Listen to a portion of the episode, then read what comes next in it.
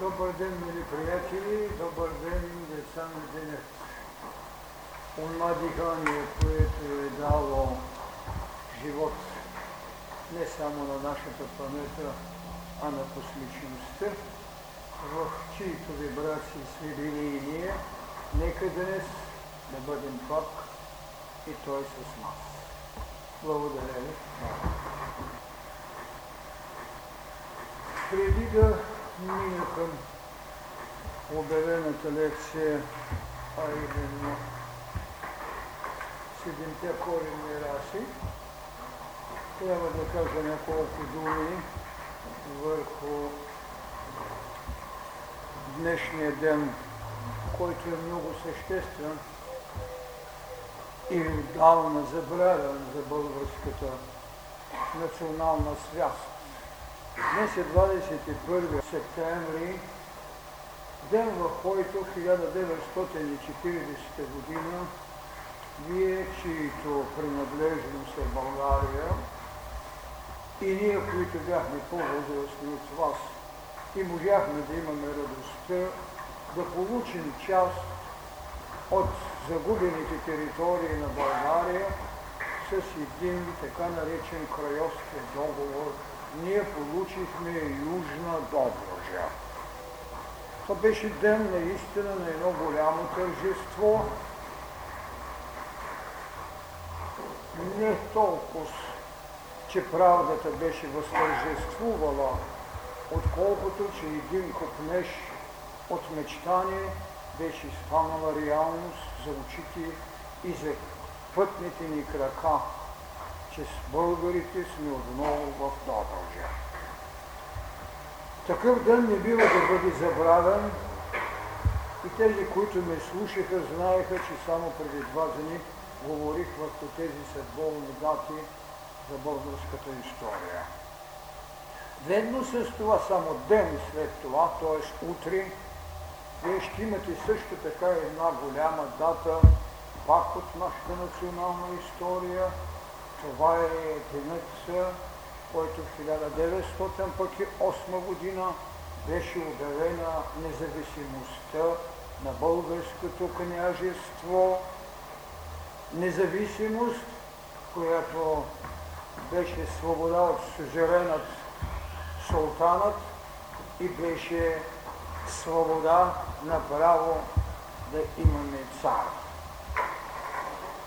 Независимост, която като добродетел не, а като изживяно достоинство отдавна трябваше да имаме, но чужди сили на нашата историческа е, теза за развитие и свобода пречиха от 1900, от 1878 година до 1908. Така че това са дати, за които, ако не можем да кажем похвална дума, можем поне да направим молитва за уния, които имаха дързостта да ги осъществат и основанието да умрат като достойни синове на България. Това беха цар Борис, който успя да даде Добружа, и това беше цар Фердинанд и Александър Малинов, министър-председателят 1908 година на България, когато обявиха независимост. Така, ние не, не спомняме история, а трябва да я живеем. Мили приятели, проблемът, който искам тази вечер да поставя на вашето внимание е един от, бих казал, най-трудните, най-несистематизираните, защото различни гледаща от различни разцветки с различни фотоапарати, цветни или само тъмно, бели, са решавали този въпрос. Имало е школи в световната история на философското мислене, на духовното мислене, на религиозните, на историческите изследвания, които са ни поставили, разбира се, и тези разцветки. Една Александрийска школа, която беше школата на неоплатониците, разбира се, тя, както цялата школа, пък след това на неоплатониците, представяше едно единение между наука, философия и религия. Явно е, че това имаше три уреда за измерване на голямата проблема за човечеството, за космогонията. И бих казал, че корените раси се разглеждаха по-малко с идеята за сътворението, отколкото идеята за еволюционността, след като светът е сътворен. Тоест наука, философия и религия, което е стародавното знание, когато не са били дефинирани с отделни свои схващания, представлява Александрийската школа. Другата школа, която е по-ново явление, това е на антиохийската културна общност, която е предимно на светите отци. И това само за себе си, значи тя е рожба на след християнската епоха, само за себе си дава вече съвършенно друга разцветка на вижданата проблема. Там се поставя вярата, там се поставя религията, благовестието, Оставят се проблемите на подвизите, които ще дадат характеристика на личността. Но там ние няма да намерим изворното начало, както са конструирани в другите школи, идеите за сътворението, първа корена носа, втора корена носа, трета, четвърта, пета, шеста, седми. Идеята за падението, въпреки че правилното е падане, а вие знаете, че аз от коле го наричам инволюция, а не грехопадение, докато антиохийската школа ще ни поставя въпросът от гледището предимно на християнската доктрина, но в метафизиката на юдейското изповедание.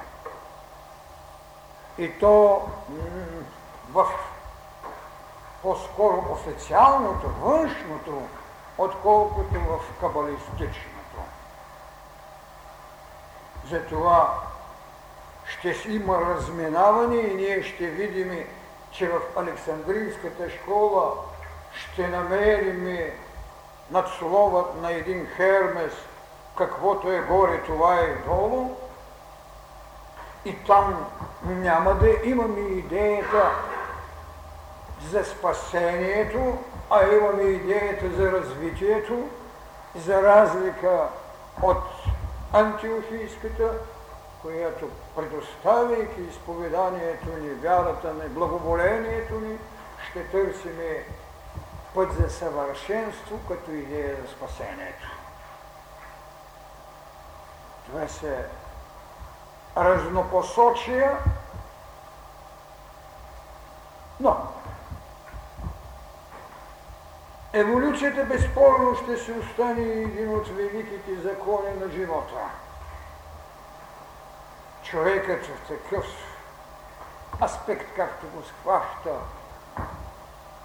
религията, както го схваща и философията, както го схваща и историята, безспорно ще е представен като официална храмова сграда от трите същности, които той има воля, мъдрост и дейност или дух, душа и тяло.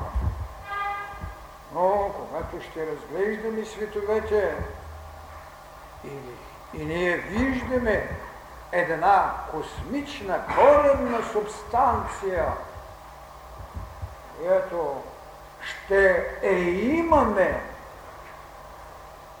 и която ще ни освободи от упрека, че Бог от нищо не създава нещо и която мирова коренна субстанция има своя негативен нюанс да създаде това, което можем да наречем полетата на универсалността на духът или това, което наричаме пространственост, в която ще се манифестира след това позитивната, великата творческа сила на това, което наричаме Бог, но трябва да уточним нещо за Бога. Под това наименование, въобще под имената ние трябва да уточним някои неща.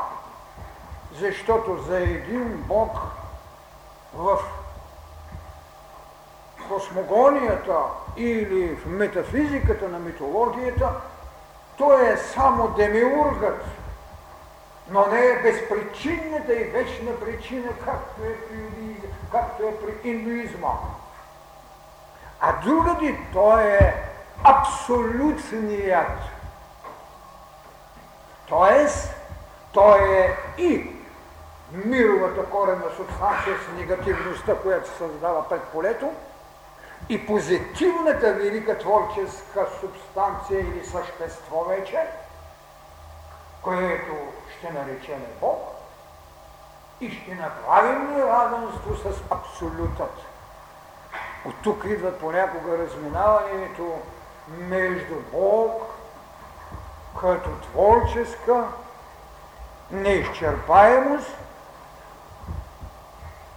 и Бог само като сътрудник на абсолютът. Така че когато ще говорим за тези неща, ние ще правим като Бог Отец, който е и абсолютът.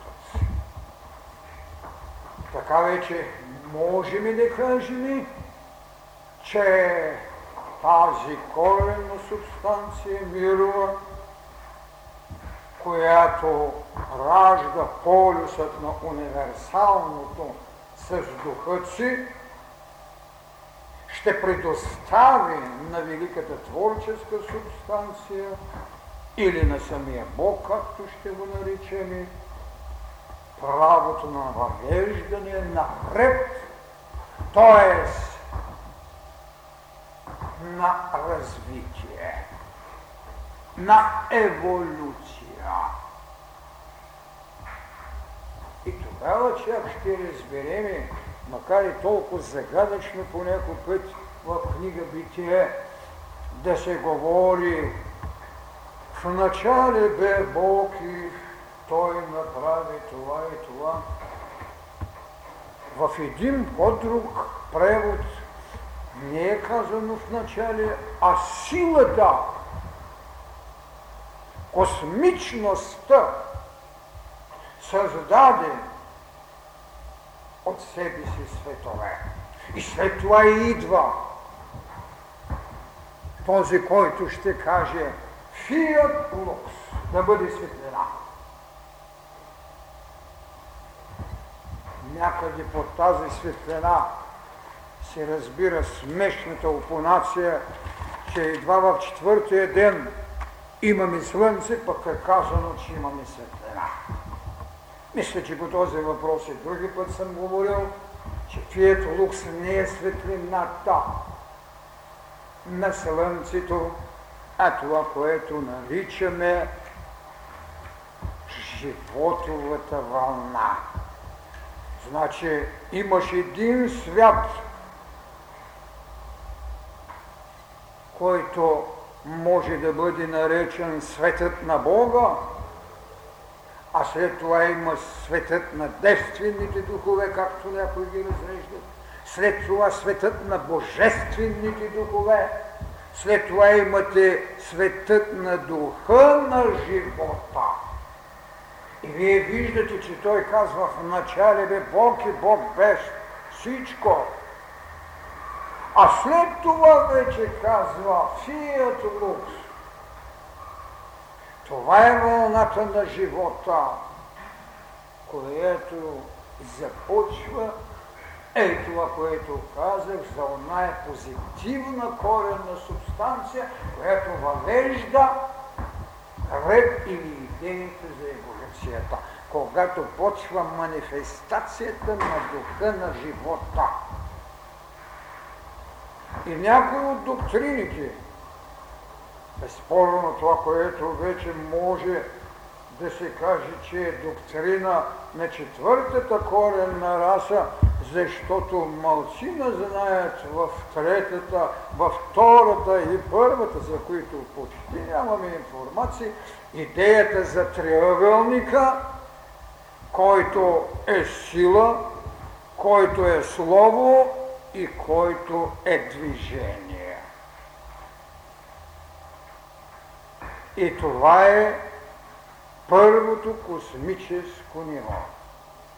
Но той е триъгълника и вие ще видите как е влезло в християнското ни учение именно Бог Отец, за който казваме, ще говорим и като за абсолют, а когато става въпрос за някои други неща, можем договорно да се приема абсолютът като сила, за която не може нищо да се каже, защото при нас Бог Отец все пак е нещо, което има персоналност в идеята на християнството и е наречен първа ипостас. А можем ли да дадем ипостасност на всемирността или на абсолюта? Но казах с тази условност. Триъгълникът с окото лежи в християнството като първоначална единствена сила.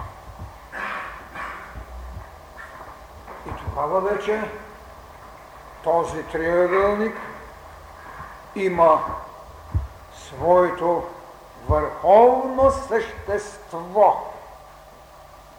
Идеята за окото в триъгълника – не бива да я връщаме в това, което ще говорим и за третото око.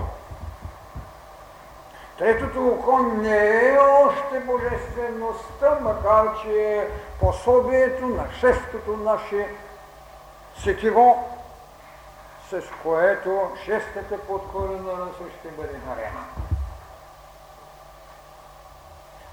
С това не значи, че тези в шестата коренна раса които ще имат третото око, имат триъгълника и са станали равни на Бога. Идеята на инволюцията, идеята на еволюцията и обратният път на идеята за Твореца, безспорно е тази и вие знаете държностната мисъл, която съм казал, че човекът е един в развитие. Епигенезата е точно това. Инволюционността ви води до еволюция и ви води до епигенезата. Творецът и че човекът е един Бог в развитие. Но в никакъв случай идеята за триъгълника и получаването в шестата подкорена раса на третото око не е Бог в човека, в развитие, а не реализиране. И виждате в тази структура идването вече на уния седем ложи, или на уния седем цикли, от които изтича енергия за развитието. Тя ще има космичен характер И безспорно, както знаете идеята на слизанието, всяка предшествуваща ще послужи като майчина отроба на следващата. В първата коренна раса, втората подкоренна раса, от нея ще бъде отробата на втората коренна раса. Във втората коренна раса, третата подкоренна раса ще бъде отроба на третата коренна раса и така еволюцията. Съжалявам, че мога всичко това да ви го разчертая и покажа. Аз мисля, че доста материали са излезли върху този свят и така ще почне триъгълника с волята, с мъдростта и с активността. И те ще влезат като свят на Бога в първият стадий, който, както ви казах, е мировата коренна субстанция, от която със своите два полеза на единството, мисля, че на времето казах, Бог трябва да се самосъкрати, за да се роди другия, който не го отрича, защото в своя еволюционен план върви към еволюция и след това връщане в отца си. Но тази идея за връщането е много характерна. Дали той е една творческа епигенетична субстанция, която има право на своя воля. И вижте колко добре ще родим до проблемът. Ти си Адаме, който трябва да избереш заедно с твоята Ева, ще едеш ли плода на знанието или не. Ти ще направиш ли творчески акт или ще се подчини само на вибрациите на съответните вече пулсации на Божеството, на силите, които ръководят, които са предшествували еволюцията на човека. И трябва да признаем, че човекът в лицето на Адам е наистина една от най-дързостните тези в световното богосътворение. Когато съм казвал, че хвалебна е ръката на Ева, когато разгледате живота на седемте корени раси и най-вече живота на човека. Вие ще видите, че този момент е най-велик и ще намерите идеята за епигенетичното, т.е. творческото в човека, а не подражателството. Защото тези, които са подражавали в идеята на развитието, са оставали назад в еволюцията на своите корени раси. И тогава, когато не е съществувала идея за добро и зло, как божествата са събудили постепенно в човекът идеята за разделянието, събуждане на живителната материя, на животворното желание, на проблясъка на ума, на разделяне на половите и два в третата коренна раса. И тогава ще разберем защо Адам заспа, за да изведат от него Ева. Защото съществото и до третата коренна раса, като съзнание за двойственост, носи тази енергия, недиференцирана, и разпределена. Един от най-великите актови в идеята за сътворението или диференцирането на коренните раси за преминаването е идеята за полната енергия, която няма нищо общо с сегашните приказки и разюздени неща. Тя има два лъча. Лъчът който формира ларинкса за изговаряне и лъчът, който формира мозъчно вещество за освояване.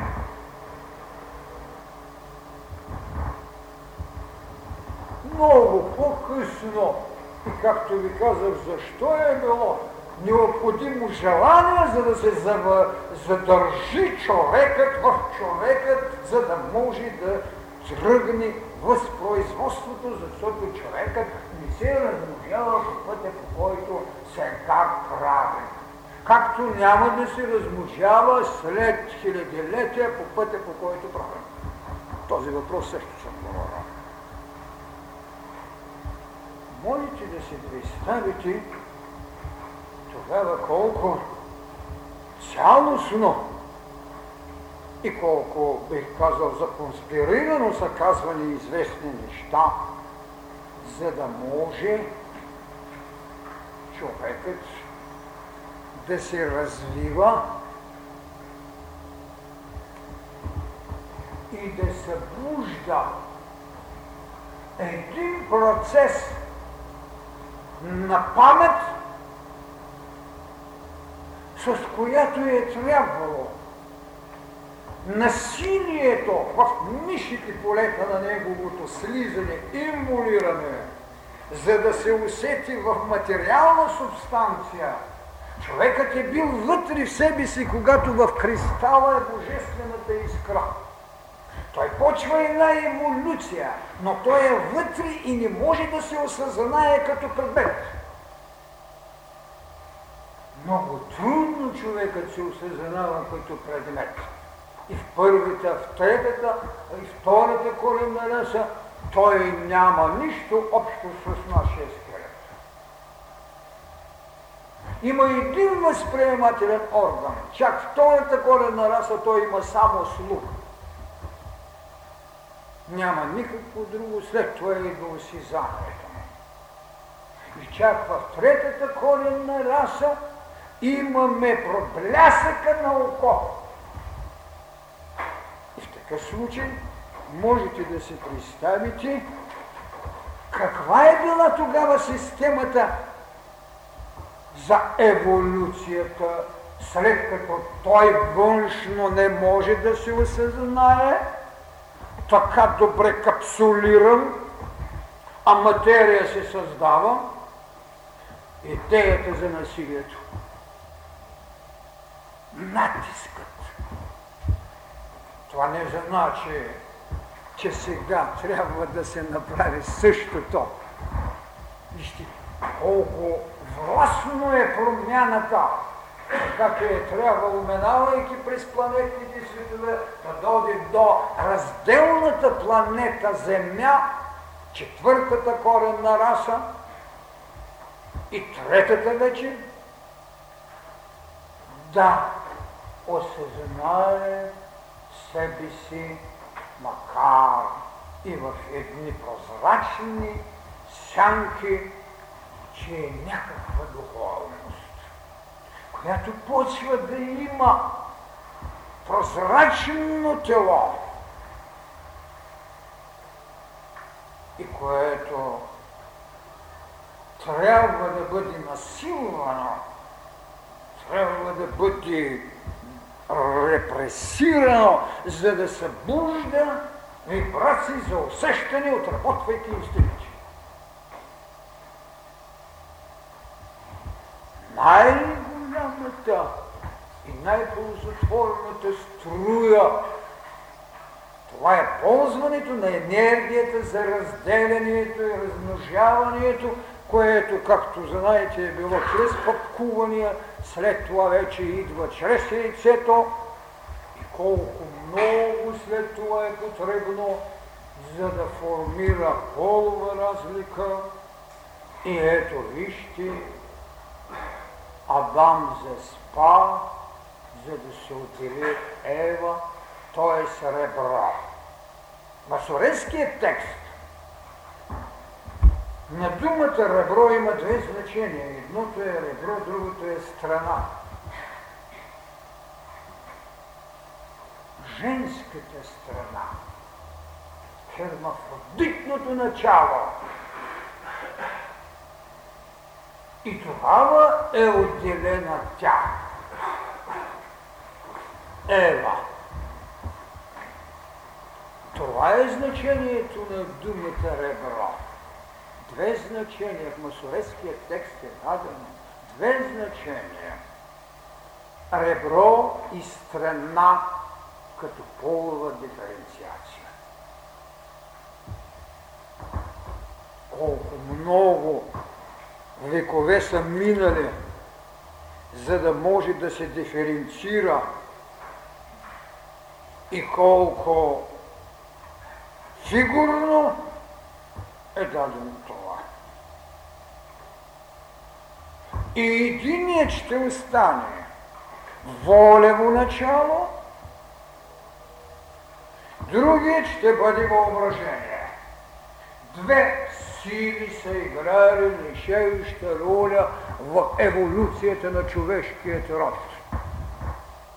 Едната мъжкото начало в идеята за воля и женското начало в идеята за въображение. Някой си спомня, когато говори за така наречената пуберитетна възраст, колко потребна е, защото ражда въображение. Виждате ли? Въображение което е съхранителното начало, което е отробното начало, което е раждащото начало. И вземете един поет, ако няма въображение, какво ще роди. Въобще един творец, на каквото и да е. Въображение. Оставете на едното начало женско, другото мъжко. Воля и въображение, това основни принципа, чрез които започва великата еволюция на разделените универсумът. И вижте сега, как едната енергия, мъжката, ще бъде употребена в волята, за да търси пространственост, да работи в мозъкът, да се създаде мозъчно начало, което почва да връща опита. Основното в еволюциите на първа, втора, трета коленна раса, това е опита. Как ще дойде той, ако не беше създадена идеята чрез тази енергия да се създаде вещество, което запаметява, за да дава спомен? Аз говоря за тези неща, защото другото може да го прочетете. Аз ви говоря за неща, които няма да, да ги прочетете. Как се явява идеята да спомена? Нуждата от спомен.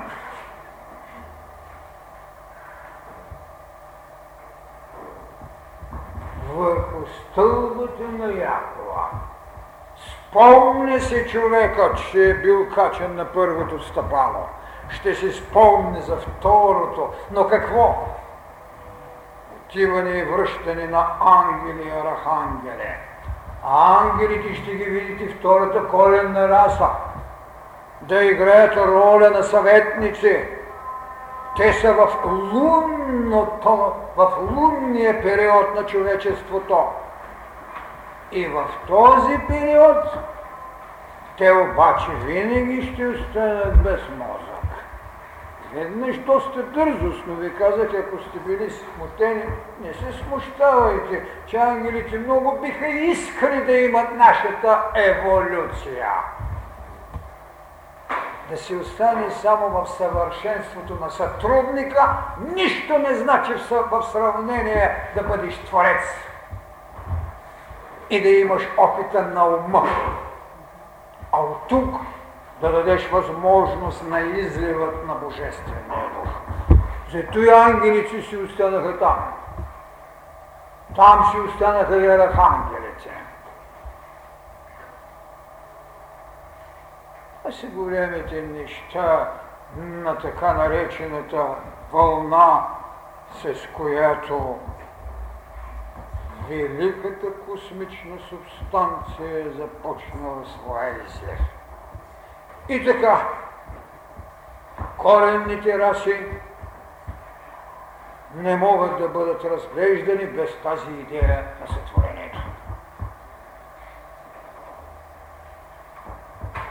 Както ние не можем да разглеждаме ръката си без целия си корпус. Както ви казах, част от тази велика енергия на възпроизводството е играла роля за създаване на мозъчно вещество. А другата е играла роля, защото във втората коренна раса на така наречените хипербория или хиперборианците не е имало говора в нашия смисъл на думата и се е работено върху ларингса, за да може да се изразява. Те са имали усита на викането, което създава поведение, както птиците. Достатъчно е някой от тях да изчаролика и другите да знаят, че това е опасност. Но не са изговаряли. И вижте от коя енергия се е взимала. И вижте защо част от тази енергия работи за мозъка, за да може да взима. Защото мисълта ни идва от мозъка, знаете го много добре. Там трябва да имаме апарат, за да приеме мисълта.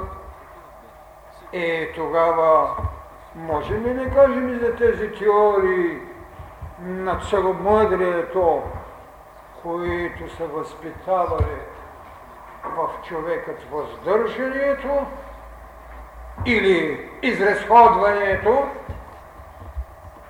че са давали тази велика висша енергия за това, което винаги казвам, че можем да трансформираме половата енергия в мисловна. Защото тя там в мозъка има своите предки. Така се е работило с хилядилетия, не, с милиони години. С милиони години. Така, между опит и грешка започва развитието. Но нямаме още принципа за добро и зло. Той ще дойде след третата корена раса. Ето защо чака там ще познаем принципа и човечеството, което е раждано без болка и което не се е схващало още в плътното физическо тяло, при Адама ще влезе в себе си защото вижте, разкълнявал съм този израз. Адам и Ева са в рая, голи ми се смущават. Ядаха ябълката на познанието, т.е. както ви казах, еволюционно срезаха физическото тяло, видяха се голи. Смути ги голота. Друг принцип влезе, друга тайна научиха. Защо? Овладяни видяха предмета, достатъчно съзерцателни бяха в себе си, защото знаеха кой е Бог и се видяха познаващи. И владеещи. Да засрамиха се. Това е теза, която много лесно може да бъде обяснена, защо се засрамили. Неудобството да се видиш такъв, какъвто ни се чакал. Той е етерен войник, той е астрално тяло, той е скитащата сянка, но не е плътният. И изведнъж се вижда, защото преди това бяха диференцирани, бяха разделени, значи пола съществуваше, но не беше упражнен. И тук е голямата грешка на някои мислители, които искат да извадят Дялото на Адама и на Ева в спекулативна сексуалност, какъвто и Мун ги прави ни маймунщини и така нататък. Нищо общо няма с голямата теса. И на Мун толкова му са ясни нещата. Ай, голямата.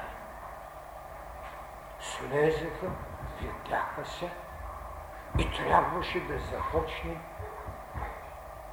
да се отговори на гласа на отца. Адаме, къде си? Еми, в четвърта коренна раса съм, Господи. Това е. Какво да прави? А, иди сега, защото си на земята. Ти осъзна земята. Ти видя плътта. И ти сега да я направиш съвършена. болката, която преди ти, почи, ти причиняваха насилията, за да се събужда за външна усетност, сега е ясна. Ти трябва да владееш тялото си. И ето бе процеса обратен.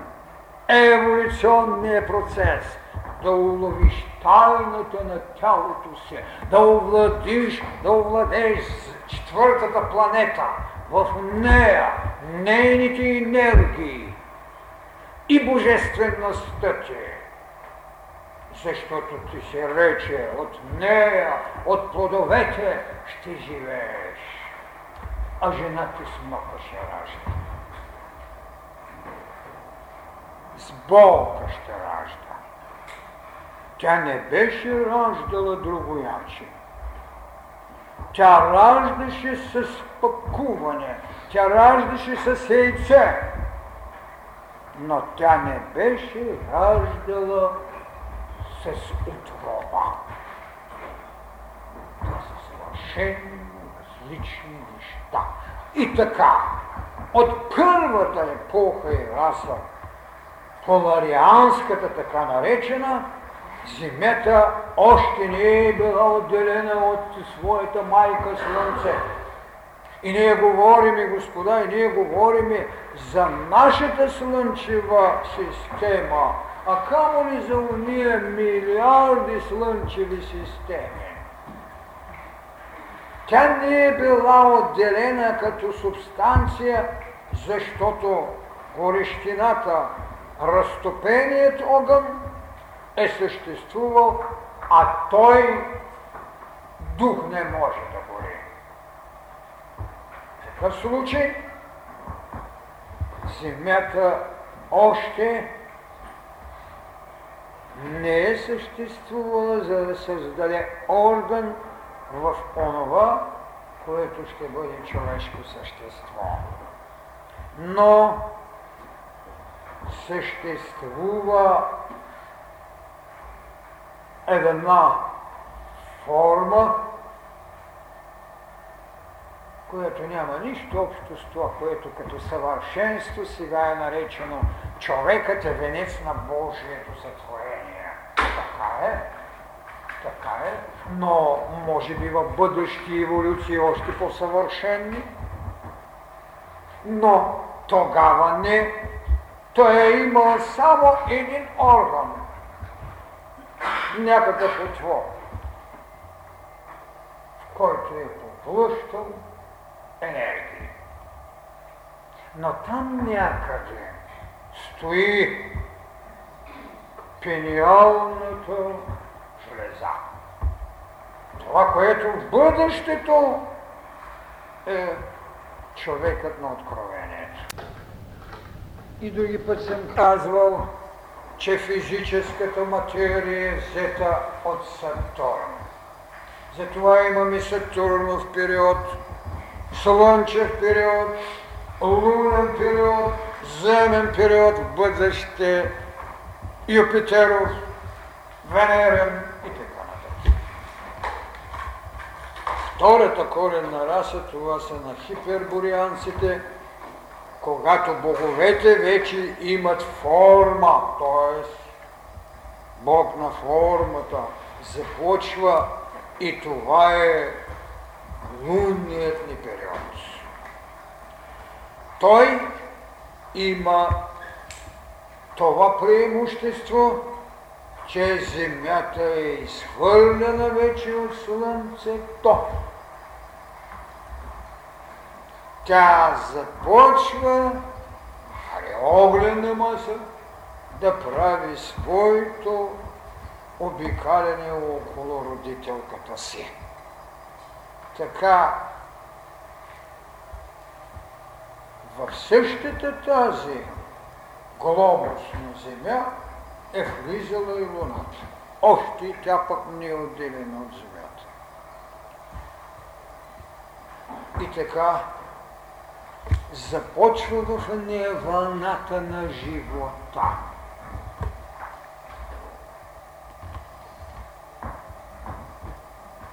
Тоест, това, което сега ние наричаме човек.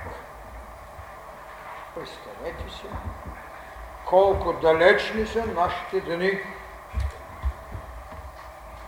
и колко дълбоко ги дължим в съзнанието си, като плът, която е невъзможно да бъде диференцирана сега.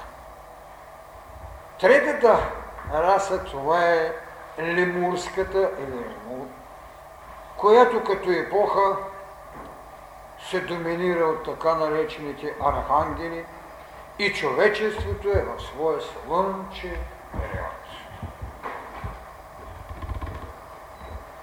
Тук вече боговете на формата започват да формират и започват да работят за земния период, както ви казах, разделят половете. Егото е двупоравост. Егото е двоена.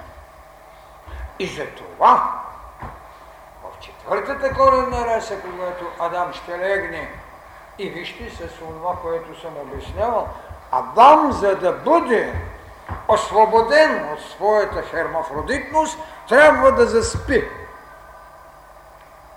Човекът в тези раси не знае смърт и болка. Адам трябва да заспи. И мисля, че говорих по този въпрос. Преди да има смърт, Адам има сън. А сънете и смъртта под всички митологии са брат и сестра.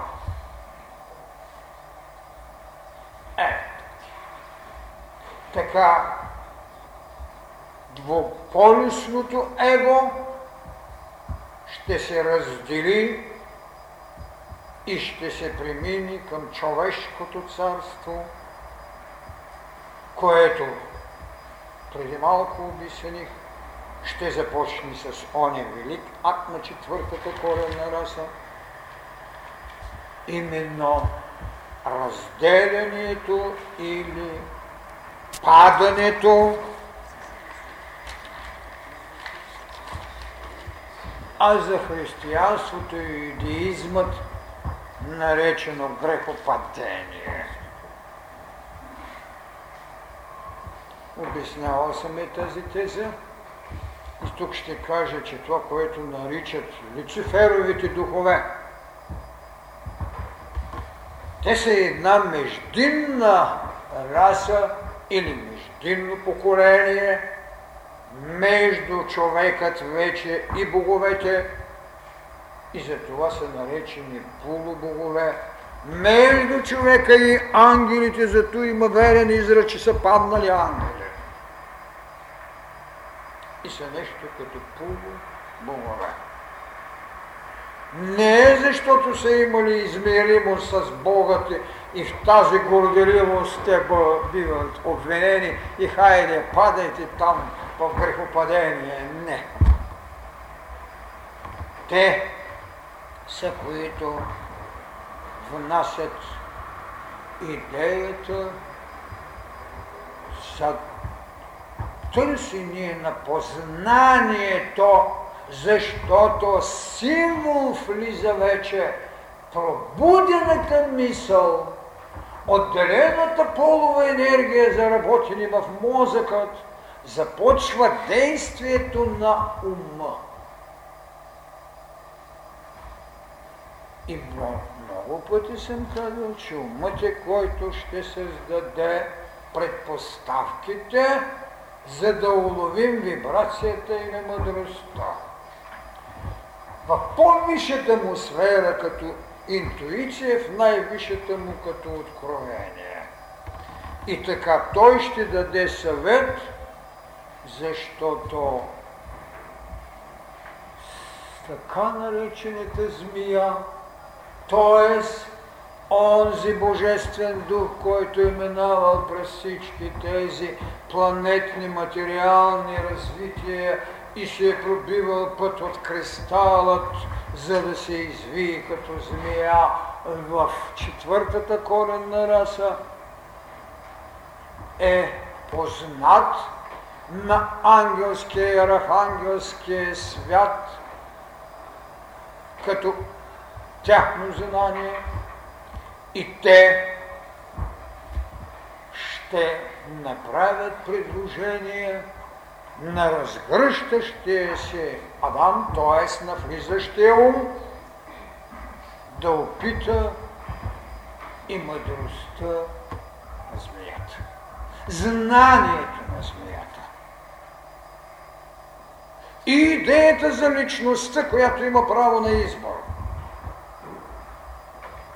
Тоест, епигенетичното начало за първи път ще се яви на сцената.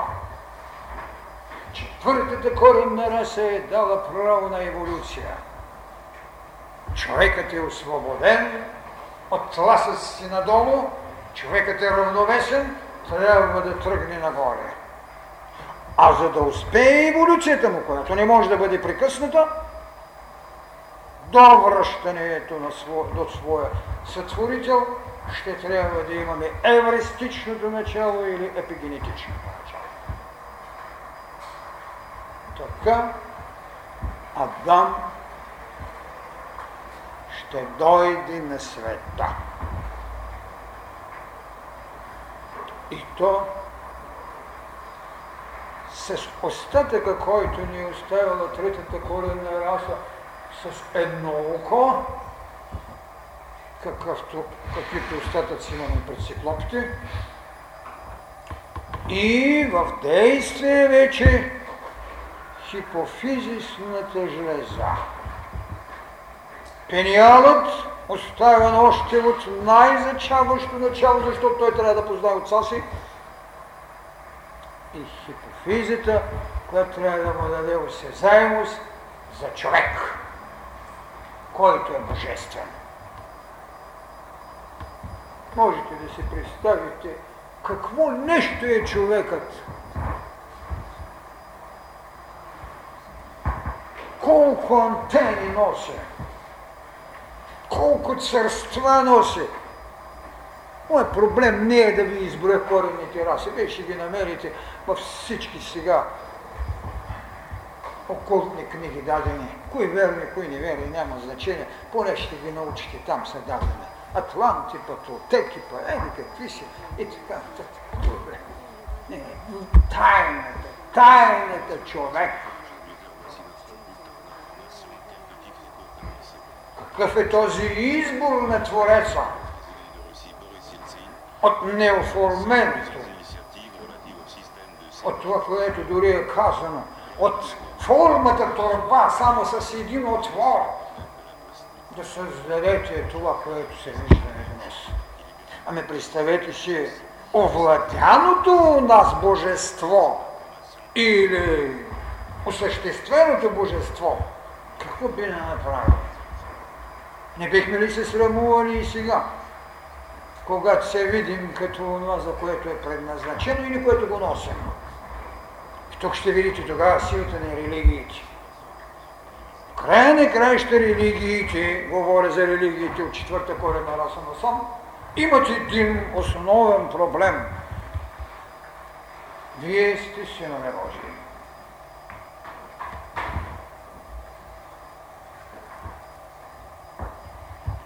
Пътят е съвършенство и единство. Представете си какви тайни влага, за да може да извика събудени у нас Бог.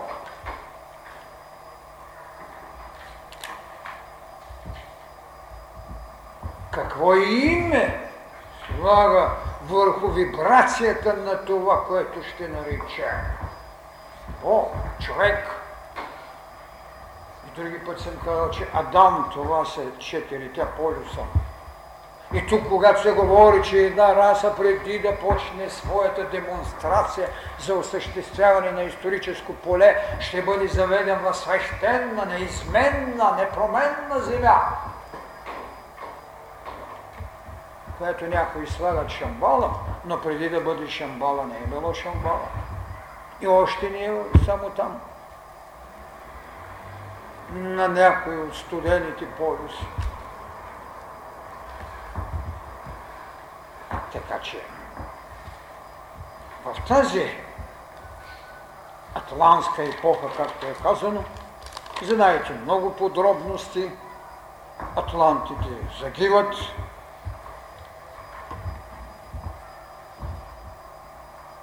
Там той получава физически вече осезаем свят, че е предмет на вътрешната си духовност.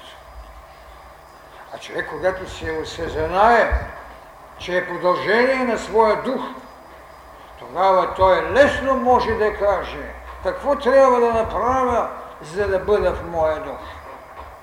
И тогава се ражда религията, с която носи и морални ценности, и това, което в общия смисъл се нарича йогическо упражнение.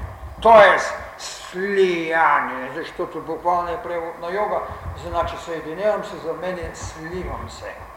Защото да се съединиш, това значи да сте две различни тела, а да се слееш ти самия си. Ти си продължил и ти се върнеш, както го направи Христовското възкресение. Той се разпръсна и той се събира. Това е с лятото. И там се явява вече плодът от едната половина на енергията, гласът и говорът. Гласът и говорът. Едва четвъртата коренна раса ние имаме говор. И представете си, колко много се е работило. Колко много тази възвишена енергия е била употребена, за да се направи Лорингсът, това, което и най-съществено сега, артикулационността на нашето слово. Артистите употребяват по 300 часа на година, за да направят артикулацията си артистична. Ако бяха се върнали половин милион години назад, щяха да се видят как са започнали в Атлантида да изговарят буквите. Така, тази коренна реса, както всяка, има своите седем подкорени реси.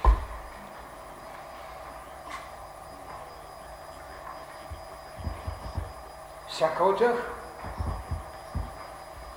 напоена от духовността на цялото свое духовно ядро, ще се разгърли в седем подкултури, седем подраси, които от своя страна ще представляват исторически живот вече, манифестиран с постижения. Тук вече полусферите, сетивата, въображението, за което говорихме, и волята изграждат историческия човек. И тук е може би отклонението, когато историческият човек пък започва да забравя вътрешния, както вътрешният, божественият, пулсиращ живот и дух, не можеше да усети, защото вътре в себе си, да усети времето на материята, в която влиза, като започнете от висшите полета и стигнете до нишия материален свят. Съхранявайки се, нарушавайки, разбира се, както е казано, законът на вечното добро, защото почна еволюция. Тя трябва да има това, което искаха да събудят в него, памет чрез опит, да връща действие, развитие. Сега имате еволюция, тя трябва да има конфликт, той трябваше да научи добро и зло. И добро и зло се родиха като необходимост на еволюцията и като осенение, защото после, когато той стане все по-съвършен, ще разбере това, което сега сме казали. Няма зло, има неговия. Ще как нещата си имат своята дълга, но не скъсана верига на раси, подраси, човешки общества и след това вече култури, които са мотивирани с една потребност за съвършенство, макар че имаме отклонения, макар че от всяка коренна раса ще отпаднат. Ще има цели народи, които ще закъснеят в развитието си, както ще има цели народи, които ще изпреварват. В някой ще се свръща старият толтек. Или семитът от петата коренна раса, под коренна раса на четвъртата, в която безспорно най-съществената корекция ще бъде да получи ум, като идея да преобразява света.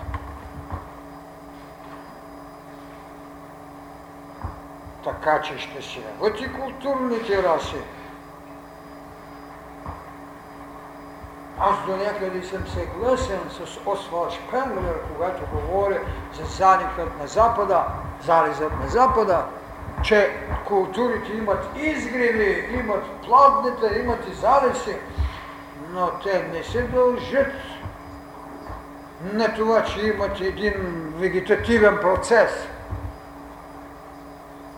а се дължат на това, че имат принципи, от които трябва да творят и след това, от които трябва да се Така че той, когато закова световните култури, разбира се, на така казано вече арийската раса или нашата петата коренна раса и закова нейните култури, те не можеха да бъдат мотивирани само от това. Те имаха един минал свят, много по-голям и много по-наситен с принципи и идеи, от които някои не можаха да се откажат. Защото голямата култура на арийската раса в Индия още ги държи вързани в остатъците и предаванията, които четвъртата коренна раса, т.е. това, което семитите бяха донесли на времето, ги държи вързани. Така че нашите историци или философи, когато интерпретират тези неща, късат и вземат само една част от звездите. А хороскоп се прави с 12 звезди. И се прави с планети. Така не бива да се поставя въпросът има ли замек или няма. Има изчерпване, с което светът няма да свърши, но енергията за един принцип, енергията за една подкоренна раса, с определени задачи, е превършила. Така, четвъртата коренна раса, знаете нейната гибел, за която и Солон съобщава, Знаете, че в това време, когато Атлантите ще потъне Атлантида, излизат нови земи. Това са неща, за които всяка книга пише, когато ще погива един континент, на друго место ще се явява така се явяват Египет, така се явяват и други земи, където те отиват и според някои знания, там дълбоко в египетските пирамиди са скрити тайните знания, които атлантите са имали. Ето защо жреците са знаени, те са говорени и когато Солон, 7 век е на гости в Египет, му се казва, че Атлантида е потънала преди 9000 години. Това е последното и потъване. Разбира се, с това светът не е свършил. Днес е тревожен светът дали наистина от така наречената пета коренна раса,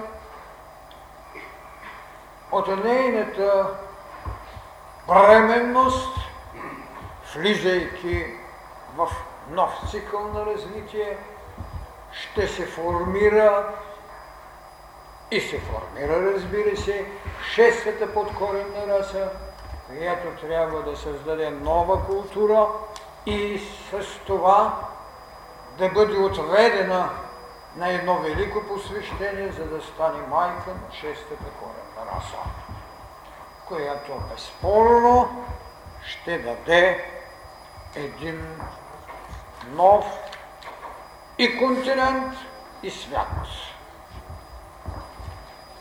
И така, както са казали премъдрите свещени веди, от тая смесица велика, за наша сладост отделиха и се написали с перо, кое е зло, кое е добро. Творецът мъдро ни е предоставил сами доброто да от, да открием ние. Тъй лебедът от смес вода и мляко отделя млекото, за да го изпие. Махапарата.